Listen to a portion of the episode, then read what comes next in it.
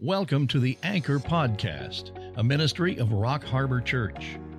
We want to help you grow in your walk with the Lord by an in depth study of the Word of God. So grab your Bible and let's set a course for spiritual maturity. Here's Pastor Brandon with today's message. Hi, everyone, and welcome to our Rock Harbor Church, a virtual church, basically.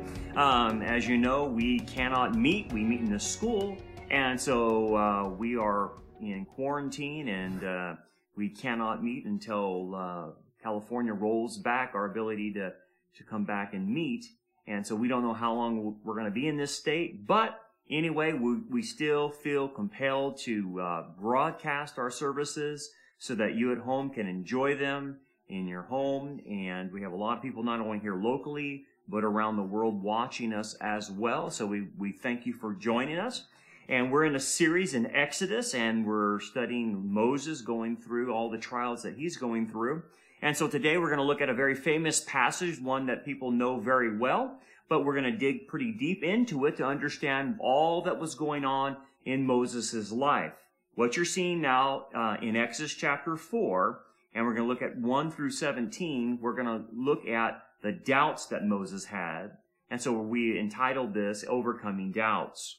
Now, Moses is called now to do the task for God to deliver uh, Israel from Egypt. And so this is his discussion with God, and they're going back and forth, and God's calling him to do it. And this is where Moses starts doubting the call, doubting if this is really what some, something he wants to do. And we all have doubts. Understand when we're talking about doubts, doubts are not the opposite of, of faith. Doubts are part of faith. They're embedded in faith, okay? So we have faith in the Lord, but we're going to have times of doubt. And all the biblical characters, as you look at, had times of doubt. Even John the Baptist, as you recall, had a time of doubt about the Messiah. And so you'll see even the, the best of the biblical characters having doubts. And Moses here having doubts. And so will we. So it's not like we don't believe in God. It's that we're going to have pockets or categories in where we don't trust him for certain things, certain specific things. And that's what we're going to see with Moses. He doesn't trust God for specific things. And so God is going to assure him to erase those doubts.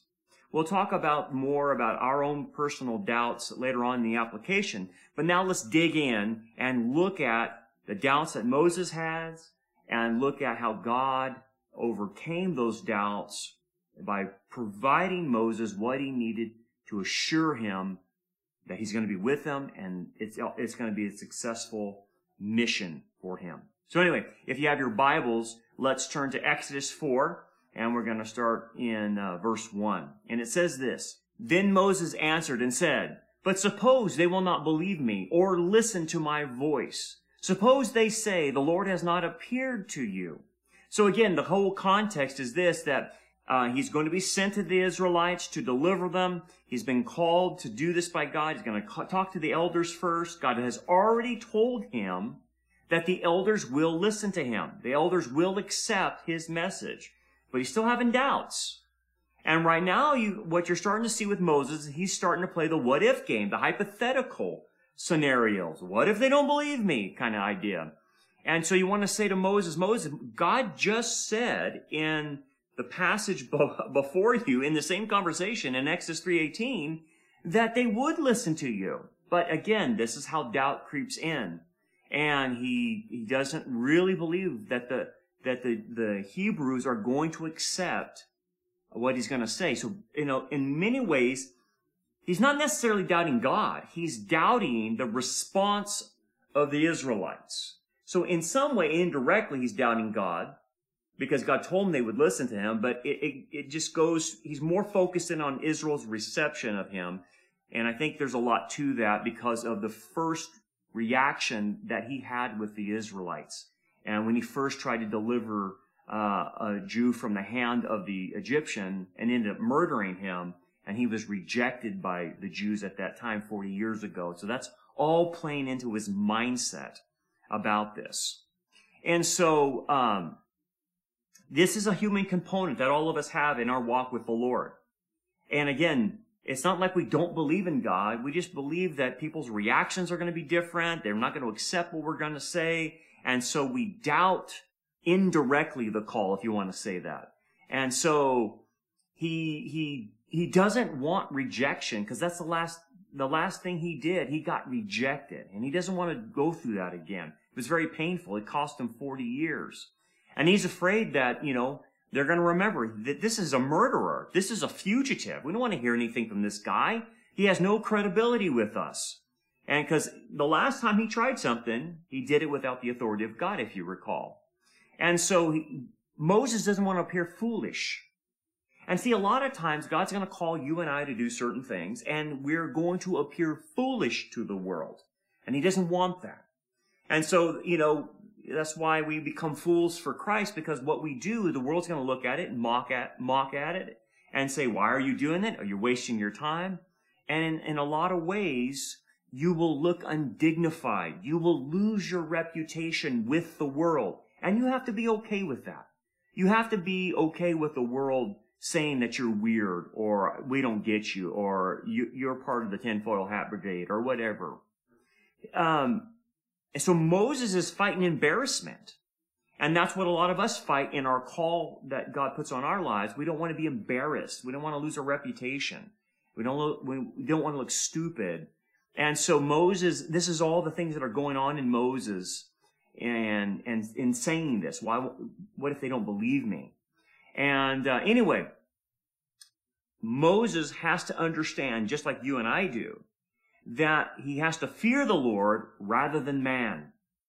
Just simply obey what the Lord's telling you, and regardless of how you appear, just do what the Lord tells you to do, and don't fear what man thinks. And that's what the Lord's trying to help him with. And so, you gotta remember, you and I have to remember in our call with the Lord, we cannot operate for the Lord and try to please man at the same time. It just doesn't work. You can't serve two masters, right? And anyway, um, forget about the world's respect of us. They don't respect us anyway, so who cares? Get to the point where you just don't care and, and, and that you're just going to follow the Lord's will no matter what he calls you to do. Anyway, the Lord's going to help Moses. And he's going to give him three signs. And these three signs are going to help Moses, but also with his relationship with Israel as well, and helping them to believe what Moses is saying.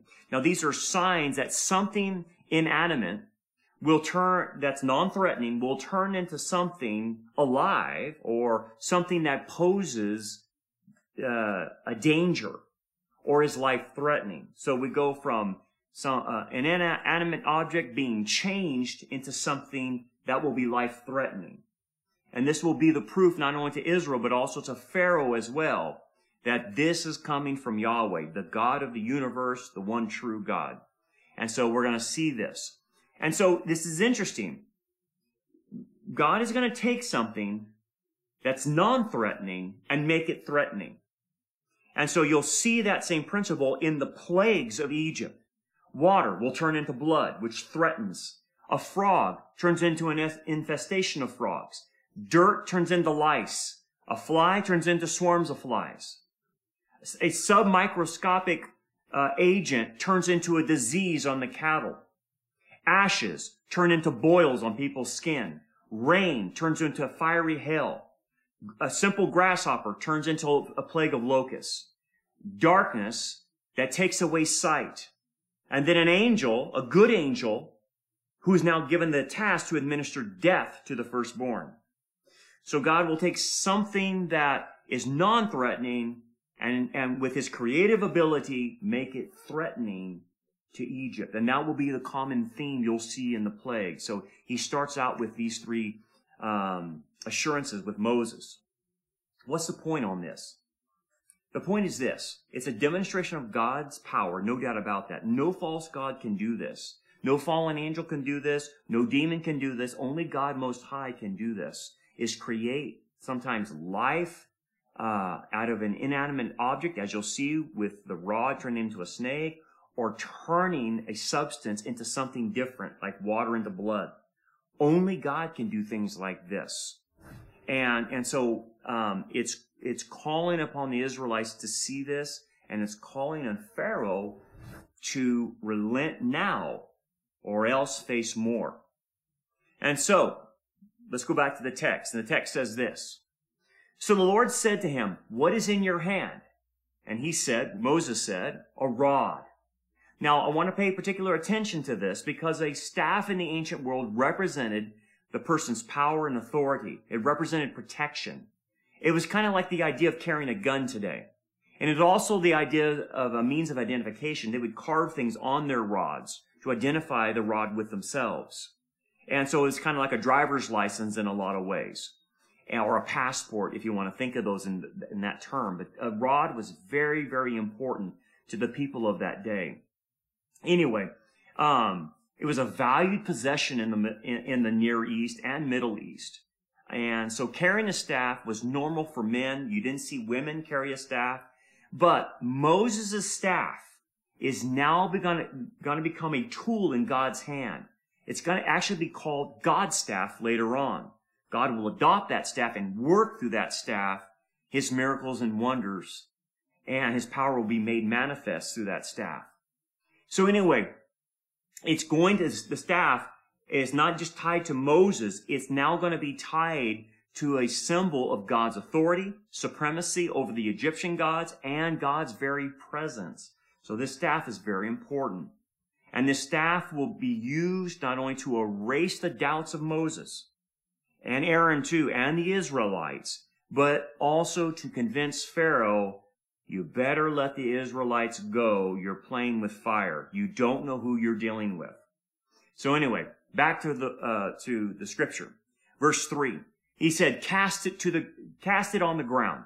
So he cast it on the ground and it became a serpent. And Moses fled from it. So Moses is initially afraid of it because it does turn into a, a serpent, a very dangerous serpent. Verse 4. Then the Lord said to Moses, reach out your hand and take it by the tail. Now in, in the Near East and the Middle East, no one who's going to catch a serpent takes any serpent by the tail.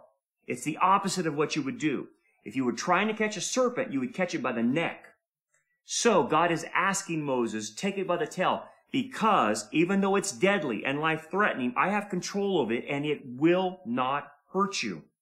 I'm the one in control of this snake. So he reached out, uh, took it by the tail and caught it, and, and then it became a rod back in his hand. Okay? So, this is a big deal because we're seeing the God of creation here. We're seeing that God can create out of nothing or even an inanimate object and create a live living creature. Okay? Nothing in this world, nowhere in the spiritual realm can anything happen like this. This is God's proof that He is the creator. Verse 5 that they may believe the Lord God of their fathers, the God of Abraham, the God of Isaac, and the God of Jacob has appeared to you. Notice that phrase just keeps coming up. So I, I, I sound like I'm repeating myself, but the phrase keeps repeating because he wants the Israelites to know that he's the God of, of the patriarchs, the God of the covenant of Abraham, the one true God. And so he's hearkening back to Abraham and all the promises made to Abraham and the Jews for that matter. And again, God is trying to relate this to their knowledge um, that He is the one true God. See, what was happening, and we, we talked about this a little bit last week, the Jews had started worshiping the Egyptian gods. And Joshua men- mentions this in Joshua 24. So there was a kind of a syncretism, a, uh, a kind of a polytheistic belief that was going on in the nation of Israel. And so God is trying to rid that of them and remind them of where they come from, their origins, and that they worship the one true God and all these other gods are false gods. So that's why this is a reminder constantly to Israel. And anyway, they'll struggle with this all through the Exodus. They'll struggle with it in the desert, and they'll struggle even when they get into the land with this whole thing of foreign gods. So anyway, um, it's it's a kind of constant theme in the life of Israel. But again, what does this harken back to? Creation. If you think about this, when God made man, He made Adam, He created him out of the clay and the dust of the ground. You remember that. Inanimate object like dirt. And then He creates a living being out of that and breathes the breath of life into Adam at that time. This is the power of the one true God, okay? And he, he can create life out of nothing or inanimate objects. And that is a big deal out of the, in the physical realm. And so God is showing that he can override the laws of nature and the physical realm. The same is true when you saw Jesus' ministry in the Gospels. He'll give sight to the blind. Do you remember what he used one time? He got dirt and mixed it with his spit and made mud and put the mud, uh, the inanimate object, on the guy's eyes, and then it uh, healed his eyes. It's the same concept, right? Jesus was showing that he is the creator as well. So anyway, this staff is now going to represent Yahweh, the power of God in this staff through Moses. And, and, so it's going to be highly, highly symbolic to not only the Jews, but to Pharaoh as well. But I want to make special note about the serpent. Why a serpent? Why didn't he turn the, the, the rod into something else? Why a serpent? This is where a lot of commentators won't go for some reason. This is where I want to go. Because when you see a serpent in scripture, that should be a red flag. A complete red flag. Because the serpent is a symbol of Satan. A symbol of evil powers. A symbol of chaos, even from the underworld. The Hebrew word for snake, uh, nakash, is also so associated with divination, including the verb form meaning to practice divination or fortune telling.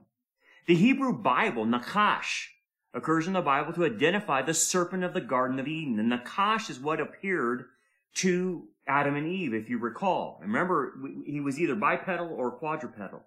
But anyway, throughout the Hebrew Bible, it is also used in conjunction with seraph to describe vicious serpents in the wilderness. Or the tannin, a dragon uh, serpentine monster, also occurs throughout um, the Bible and many times it's referred to as Leviathan. And you see this in Isaiah 27 1. So, serpent is also used to describe sea monsters and, and obviously serpents on the ground. In the book of Amos, if you look at the other references, uh, the serpent will reside at the bottom of the sea in Amos 9 3, and then also a serpent is figuratively described in biblical places such as Egypt, a city of Dan. Um, even the prophet Jeremiah compares the king of Babylon to a serpent. Um, so here's the question: Why a serpent? here, if it goes back to the Hebrews, then what do the Hebrews know about a serpent? They know that a serpent is related to the Garden of Eden. They know it's related to the fallen one. They know it's related to Satan, the accuser. And, and so this is a reminder to the Jews that Satan is the one influencing Egypt to do this to them. Because of the promises made to Abraham, Satan wants to wipe out every Jew, and he's doing it through Pharaoh. And again, let me remind you about the typology of Pharaoh. Pharaoh is a typology of the Antichrist. So is Nimrod. So is Haman. So is Antiochus Epiphanes. All of these guys are Antichrist-esque. They point forward. So, when the serpent is being used, it is a reference to Satan and the fact that Satan is driving Pharaoh to do this. He could be possessed, he could be oppressed, but it is Satan who is behind all of this and the demonic realm that's doing this. Obviously, the, the many gods there, you know, you know, a lot of them are, are, you know, fallen angels or demons. And so that worshiping is going on there. And notice, notice this. When you look at the headdress of pharaohs, what does the pharaoh's headdress always represent? If you look at this headdress, the headdress is in the form of a cobra. You see how it sticks out from his head? And then right there on the, the top of the crown is a serpentine, is a serpent, a cobra. But so the headdress in any pharaoh, in any dynasty, is meant to represent the cobra, the serpent. And so it tells you who Egypt is following. They are following Satan. That's their God, really. And all these other lesser gods in Egypt are none, other than demons and fallen angels. And so God is trying to send a message not only to Moses, but to, to Israel. I can create this rod into a serpent that represents Satan and the fallen angels and that whole demonic realm. But look how easy I can control it. I can have Moses pick the, pick the, the serpent up by the tail, it won't bite him, and turns right back into a rod.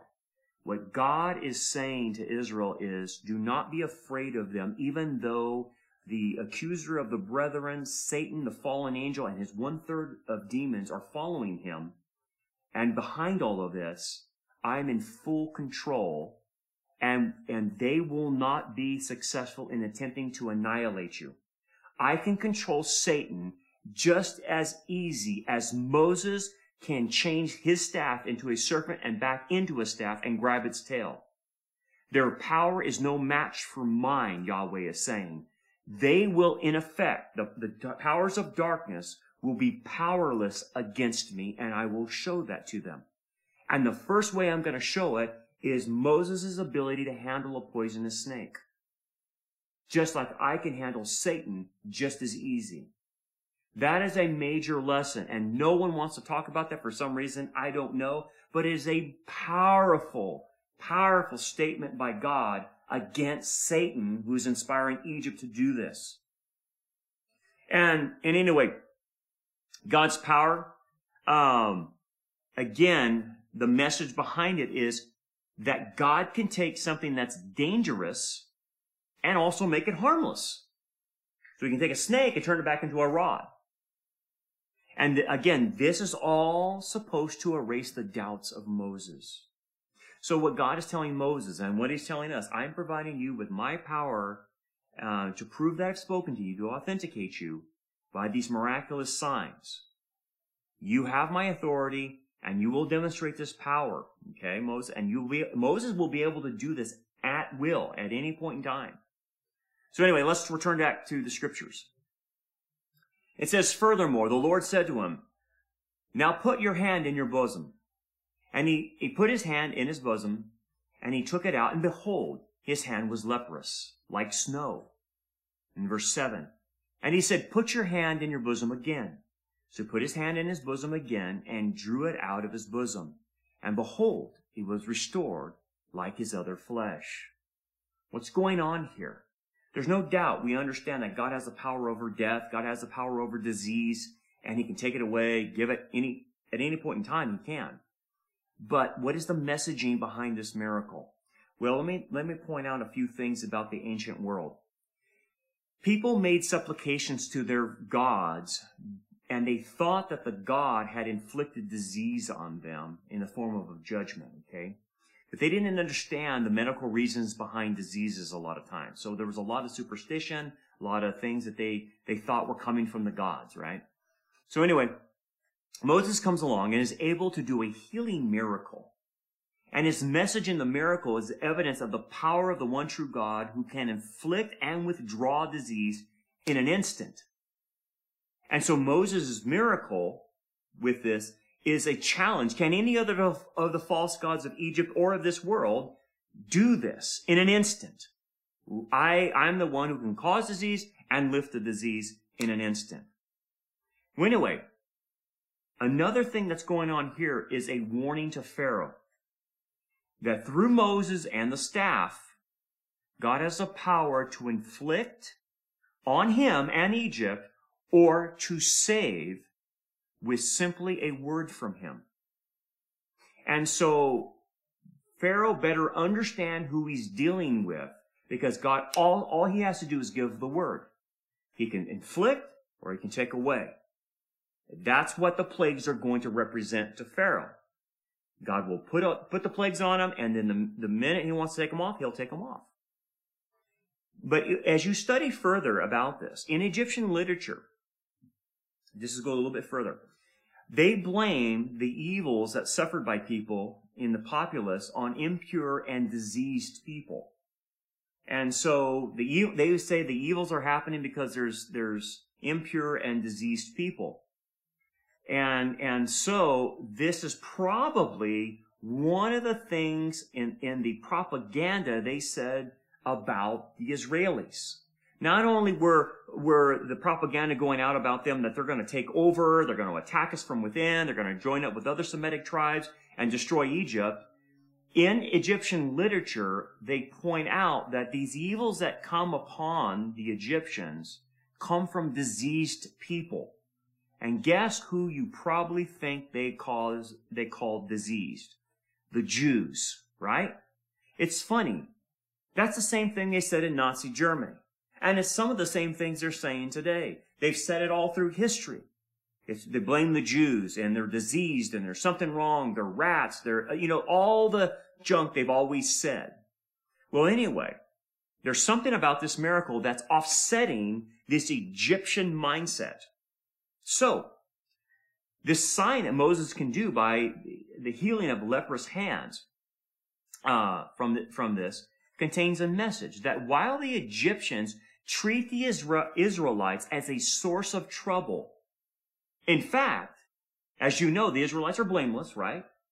Well, in this sense, the sign is meant to inspire the Israelites in many, many ways to reject the status according to them by the Egyptians. So basically God is saying, look, don't let them call you diseased and that you're causing all these problems for us.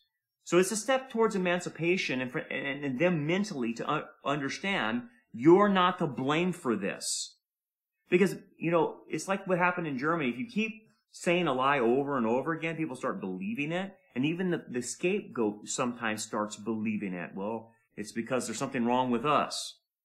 And anyway, so when you put that in context, you understand why God is doing a miracle like this and saying, look, you may be perceived as impure to the Egyptians, but you're not. You're my people. And I'm going to take you from these people. They're the ones who are impure. They're the ones who are tied to de- demons, not you and you're my people and I'm going to rescue you out of, you're out of Egypt. You're not the cancer. They are.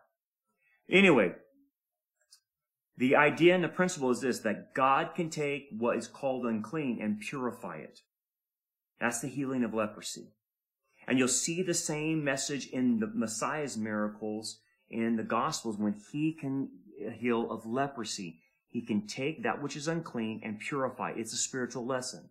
God, if we can offer the salvation that He offers to all of us freely, if we take that by faith, He can take us who are unclean and purify us through the Messiah and make us pure in the righteousness of Christ. That's what the miracle of this stands for. It's a, it's a not only a physical thing, but it's also a spiritual lesson as well for the people of Israel. Because he's going to take them out in the desert and he's going to purify them. He's going to do that through sacrifices and the law and different aspects of that nature. So they start living a holy life. So let's return back to verse 8. Then it will be, if they do not believe you, nor heed the message of the first sign, that they may believe the message of the latter sign. And it shall be, if they do not believe even these two signs, or listen to your voice, that you shall take water from the river and pour it on dry land. The water which you take from the river will become blood on the dry land. Now, obviously, this miracle, this third miracle, this, this third assurance to erase Moses' doubts, foreshadows the first plague. And basically, it's a judgment um, uh, miracle, so to speak, um, that if Pharaoh won't relent from, from just the first time talking to him, then this is what will happen afterwards. And it also tells the Israelites about Egypt since it deals with the Nile water. That's where he got the water from. The Egyptians believed obviously in pantheism, right? And so the Nile right there on your screen, as you see, was a god to them. You know, so inanimate objects like the Nile was a god. And the god associated to the Nile was Hapi, and H-A-P-I. And Ahapi was a male-female hermaphrodite god who was capable of fertilizing the land, the male aspect, when she flooded the land, or he flooded the land, I don't know which one, uh, and then through the annual flooding would nourish the land, obviously, and then would supply water, the female aspect, to Egypt. So it was it was a god to them, right? Hapi. Therefore, what Yahweh was doing is taking from this so-called God, and maybe there was a fallen angel associated to this, maybe there was a demon associated to this, but anyway, Yahweh is taking from this God, a piece of this God, so to speak, the water, and taking a part of that and changing that God's composition from water to blood, showing that Yahweh has full control of the object and the God of the river. That there, there really is no God. God's the only one, but he's taken a piece. And if this God is so powerful to overcome him, how come he can't stop me? It's that, it's that kind of idea, right? It's a challenge to Hapi. It's a challenge to the Egyptian uh, pantheon of gods. And it's demonstrating that God has power over the Nile God and the Nile itself, and Pharaoh and the people of Egypt.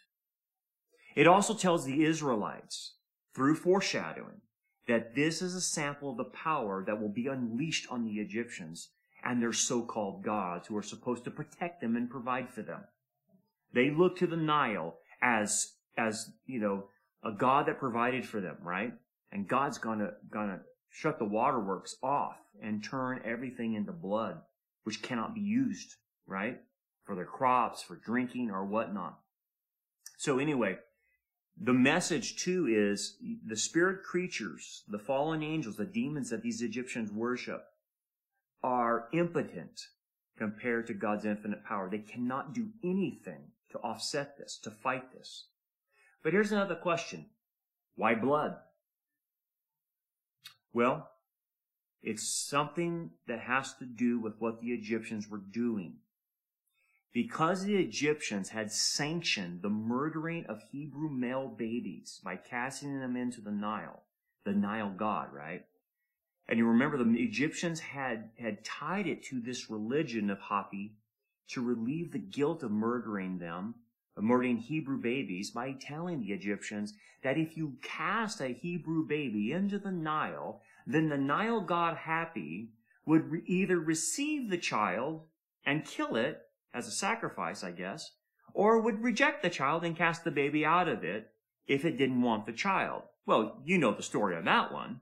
Um, the Nile is no god, so every Hebrew baby they threw into it drowned and died, right? They never cast it out. But then again, they were using this to relieve the Egyptians' guilt. So, all the Hebrew babies that had died their blood was on the Egyptians' hands. And it was a situation like when Cain murdered Abel. And God said Abel's blood cried out from the ground for justice, right? And so the blood of these infant Hebrews that were killed by the Egyptians cried out and demanded justice. And, and the same as today. If you want to relate something like this to today, um, when you hear it's a woman's right to her body, and these Planned Parenthoods are doing nothing but abortion mills and murdering babies, thousands and thousands of babies, and it's funny, in our coronavirus shutdown, the Planned Parenthood is considered essential, right? Them and bars and liquor stores uh, are considered essential, but churches are not, so we're shut down. So you know, you know how our society thinks. But anyway, and then, then easing the guilt of murdering all these babies by saying it's a woman's reproductive rights and woman's right to health. Or we're reducing the population because Mother Earth is telling us we have too many people on the earth and so it, we're helping Mother Earth get rid of so many people as eugenics want, like Bill Gates and George Soros and all these guys who want to reduce our planet to 500 million people. So again, it's the same concept. It's murder. Hence, this goes back to Genesis 9. And this goes back to the Noahic covenant. Under the Noahic covenant, this is the covenant God made with Noah after the flood. Capital punishment for murder is now been issued by God. And it's not a church thing. It's not a, uh, you know, uh, it's a, it's a creation thing. It's creation order. It's under the Noahic covenant. So when a nation doesn't punish and use capital punishment for murderers, then it has blood on its hands.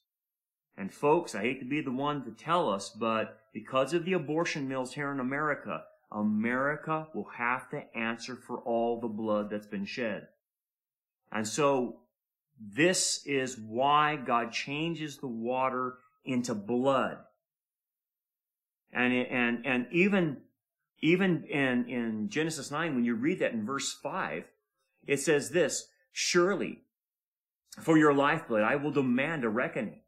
From the hand of every beast, I will require it, and from the hand of man. From the hand of every man's brother, I will require the life of man. Whoever sheds man's blood, by man his blood shall be shed. For in the image of God he made man. So basically the idea here is God will avenge the blood that was shed by the innocent Hebrew babies, um, uh, by the Egyptians. And the same is true for us. There's been so much bloodshed, so much wrong, and, and there's been a lot of death. Well, it's going to come to a head. And guess what? Will we see something on the level of water turning to blood in the future? Yes, we will. In fact, most of the Earth's water systems will be turned to blood. Why? Because of this same issue.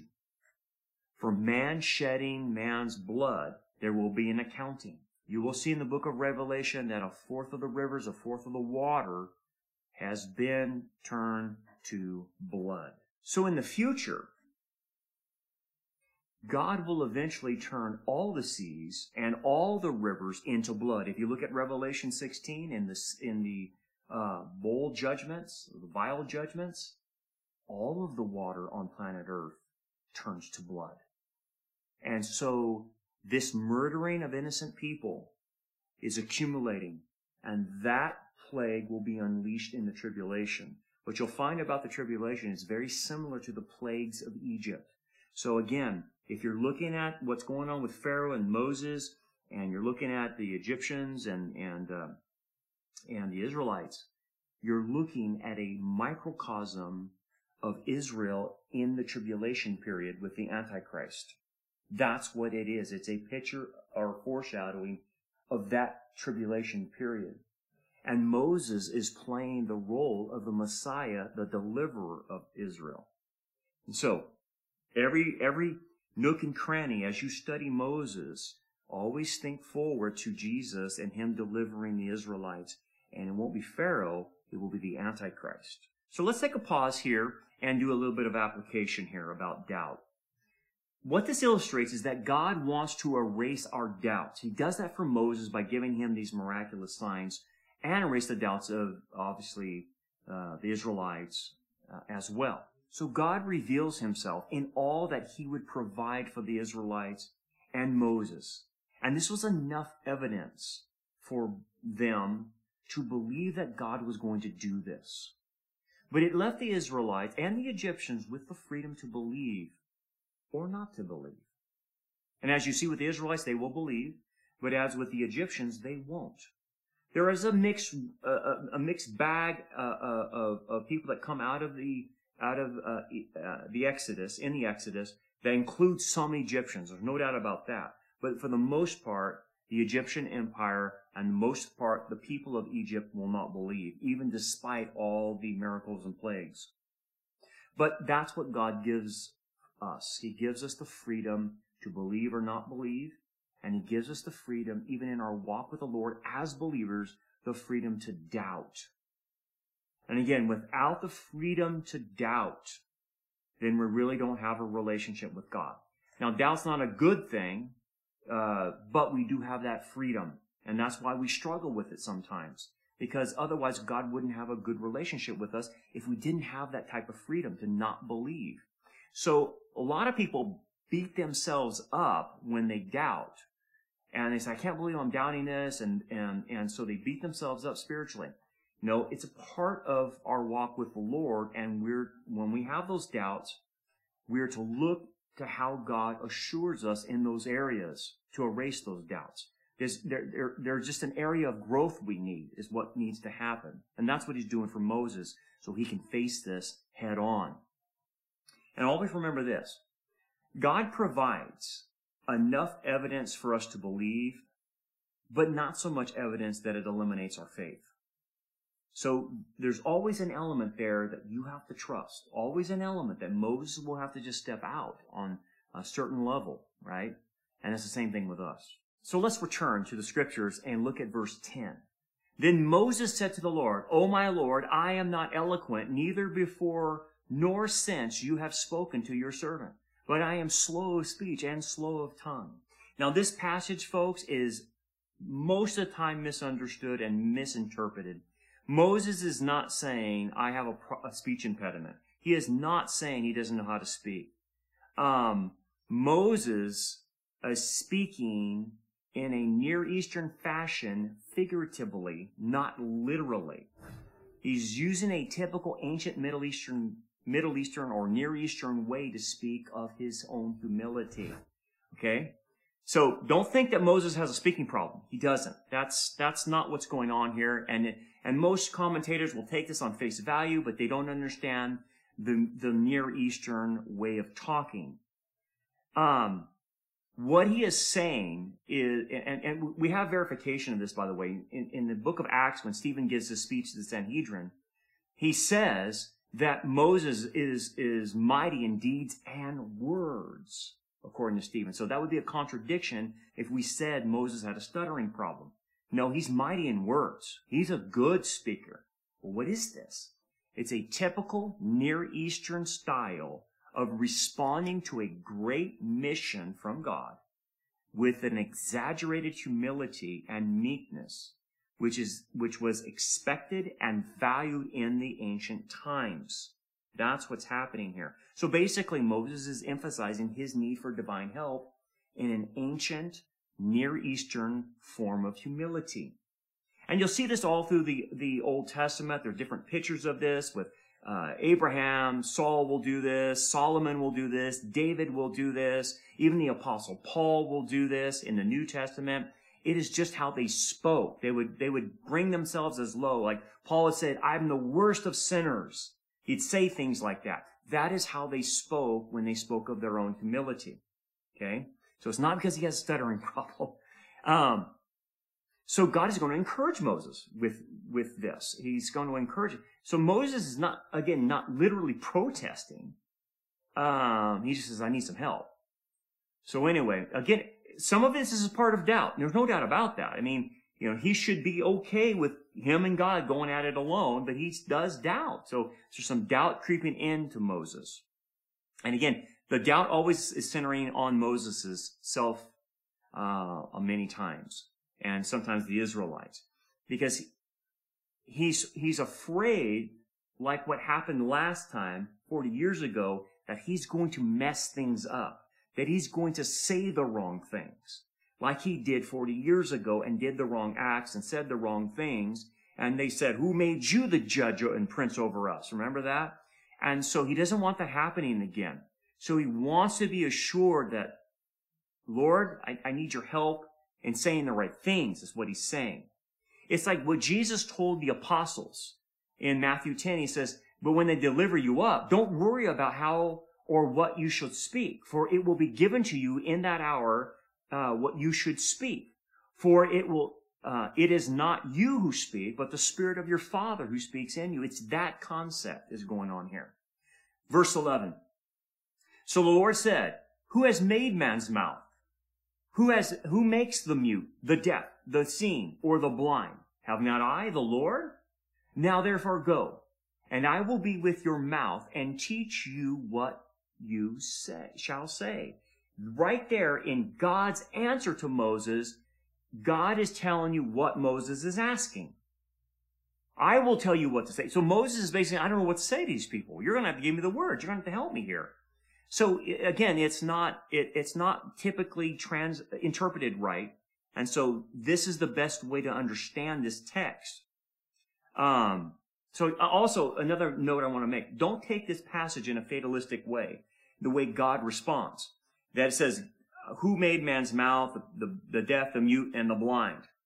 Uh, the passage is not saying that God creates people this way and in a fatalistic way. So he creates them blind, he creates them deaf, he creates them mute. That's not what the passage is trying to say. Again, if you take it just on face value in the English, that's how you would take it. And so a lot of Calvinists take that. But that's not what the passage is saying. It's taught, it's very Hebraic in the way God is even expressing himself to Moses. The point that God's trying to make is, I am so mighty that I can take and call anybody, even a mute, a deaf, or a blind person, Moses, and take their shortcomings and work through them. That's what God is saying to Moses. And so Moses, don't worry about it. I got this one. I'll give you the words to speak. I have control over the human ability to speak, the human ability to hear and see. Don't worry about it. So these are general terms of how they spoke in the Middle or Near East and Middle East.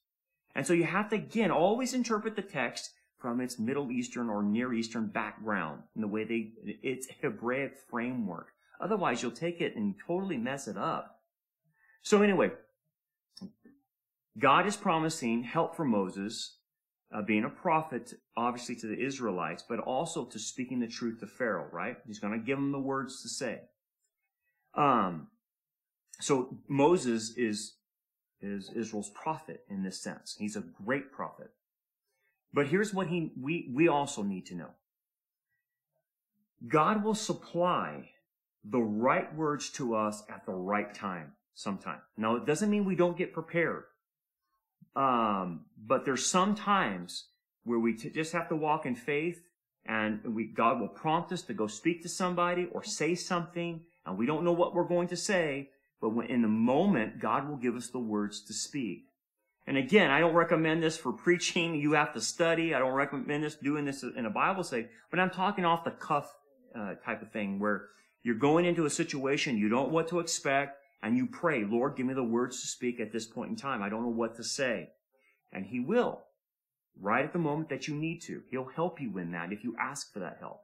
And that's what Moses is doing. So anyway, let's return to the text in verse 13. But he said, Oh my Lord, please send the hand of whomever else you, you may send. And again, now Moses is, is getting into the mode of protest, right? Um, by him saying this, Moses is saying he doesn't actually want to do it. Um, and so, but he's responding to God in a very non-offensive way. And, and saying, is there anyone else? He's still trying to be humble, but is there anyone else that, that could do this? But in essence, Moses is refusing the call at this point. He's made of, he's made of a lot of uh, excuses, and he's not the only prophet to refuse the call. Remember Jonah.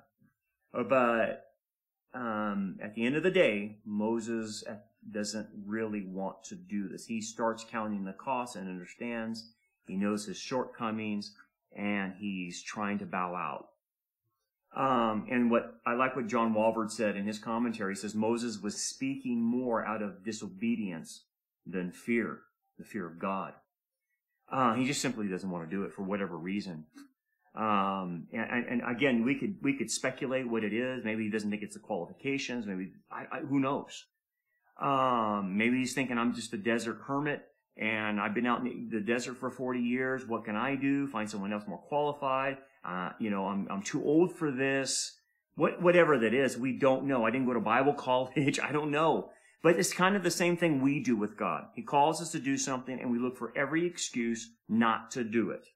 Well, I'm not the right person. I'm not eloquent. I'm, I, I don't, you know, my teeth are not straight. I don't dress good or, or it's whatever. It's whatever ever situation you could drum up to get out of the call, people will do. And we're all guilty of it. And, and, and so sometimes we see how difficult the call is going to be and we run from it. So anyway, verse 14. So the anger of the Lord was kindled against Moses. Does God get mad? Yes, he gets mad. And at this point, God's long suffering has come to an end with Moses he has answered all of his questions. He's assured Moses through his, all of his doubts. And now Moses is at the point where he's saying, I don't want to do it. And this is stoking the anger of God. And obviously, we can do the same thing when we get stubborn and refuse to do what God calls us to do. He will get angry at, at us. I know that's not a message that most people hear, but it's, it's right there in the scripture. He got mad at Moses He can get mad at us if we disobey or refuse to do something. So God responds to Moses and says this, and he said, Is not Aaron the Levite your brother? I know that he can speak well.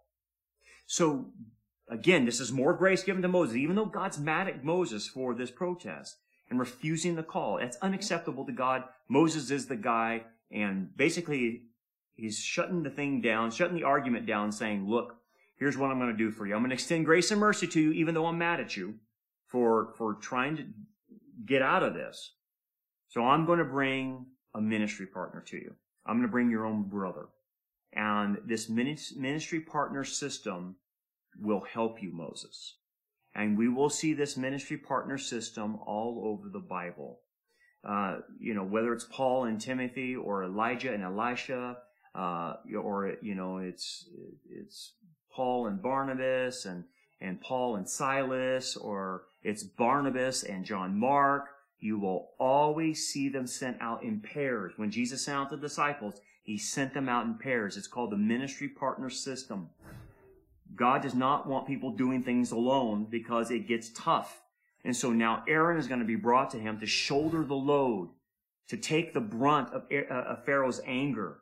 And this is going to help Moses. So God, again, is gracious to Moses and saying, look, I'm going to help you. I'm going to provide another human being that can shoulder this load for you. And that's what we all need too in our call. You can't go at your call alone. You have to find ministry partners that come alongside you to help you and to support you and to take the load and to take the brunt of the heat you're going to get. And so that's, that's part and parcel of ministry. You don't want to fly solo. Flying solo will get you into big trouble. You need another person. And you say, well, uh, Aaron cost Moses a lot of problems. Yeah, I know that. I know that. Eventually he does cause a lot of problems for Moses. But at the end of the day, Moses wouldn't want to face Pharaoh alone. He was scared to death about that because he was a man who was a fugitive. So having Aaron by his side would help Moses, would support him. And that's how it is with us. God will call you to something, but then he'll bring other people to surround you so that you can do this. That's that's part of having a ministry partner. Anyway, in the scriptures it says, and look, he is also coming out to meet you. So God's providence is at work to help Moses. God knew that Moses needed help. So he brought him Aaron. And when he sees you, he will be glad in his heart. So Aaron will be happy. Obviously, Moses will be happy. It will be a good combination as they go in and do a spiritual battle with Pharaoh. And so, again, God designed us to function in relationships. And in good times or bad, even in the crisis that we're in, it's important to have your relationships with you in doing ministry. That's important. We feed off one another. We encourage one another. And that's what Aaron is going to be to Moses and Moses to Aaron. And this, obviously it, makes it sweeter that it, it's his own brother and they're from the same family. And so that really is going to establish a good bond between them in doing ministry for the Lord, not only with Egypt, but later on in the Exodus as well. In verse 15, it says this, Now you shall speak to him and put the words in his mouth. And I will be with your mouth and with his mouth, and I will teach you what you shall do. So he shall be your spokesman, not a prophet, but a spokesman to the people.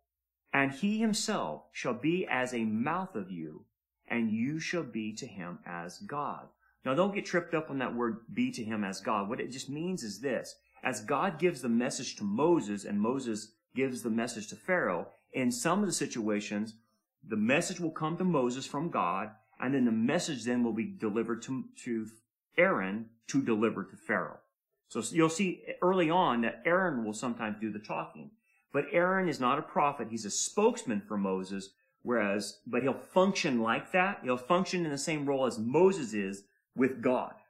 And so it's not talking about, you know, Moses being a God. It's talking about how the, how they'll function as Moses is functioning with God. That's what it, all it's trying to say. Last verse, verse 17. And you shall take this rod in your hand in which you shall do the signs. And so Moses has full assurance. He's been given the rod. The rod has uh, supernatural powers coming from God. And now God has done everything he needs to do to erase Moses' doubts. And so Moses is prepared. And for us, sometimes all these trials and tribulations that come our way and this coronavirus crisis and maybe what's coming ahead after all this is said and done, it bothers us. And we, we, we see our problems and, and they're right in front of us because our five senses are involved in it. And so it's more real, uh, than trusting or having faith in God because we can't see God. He's invisible. We, we, we read his promises.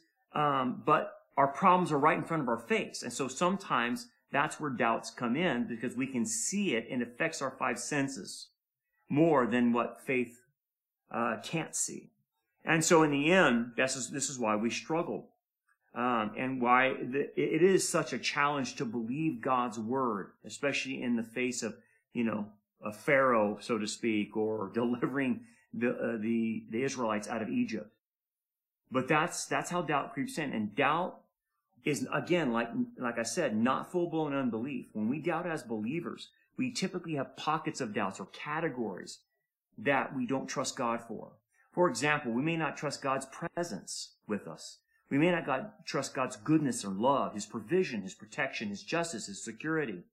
And so those doubts are many times traced to things in our past and our experiences in our past with people and reality and ourselves that cloud our vision to not see how God provides or how He loves us or how He's there for us and how He provides security. And so we go blind and we can't see it. Therefore, we have doubts about God in these pockets of our lives. So a lot of it can be traced to us misinterpreting our experiences in life. We, we distort reality and this causes us to have issues with God. Where was God when this was happening? Why didn't God save this person? Why did God allow me to lose my job? And, they, and, and now that person is distorting reality. And because they don't see all the factors that went on in that experience. And so it's real easy for them not to trust God in these areas. Let me give an illustration of what I'm talking about. And I, I heard this illustration once before. Anyway, it goes back in time to Lord Halifax, who was a former foreign secretary of Great Britain. He once shared a railway compartment with two women. Okay, you're riding the train.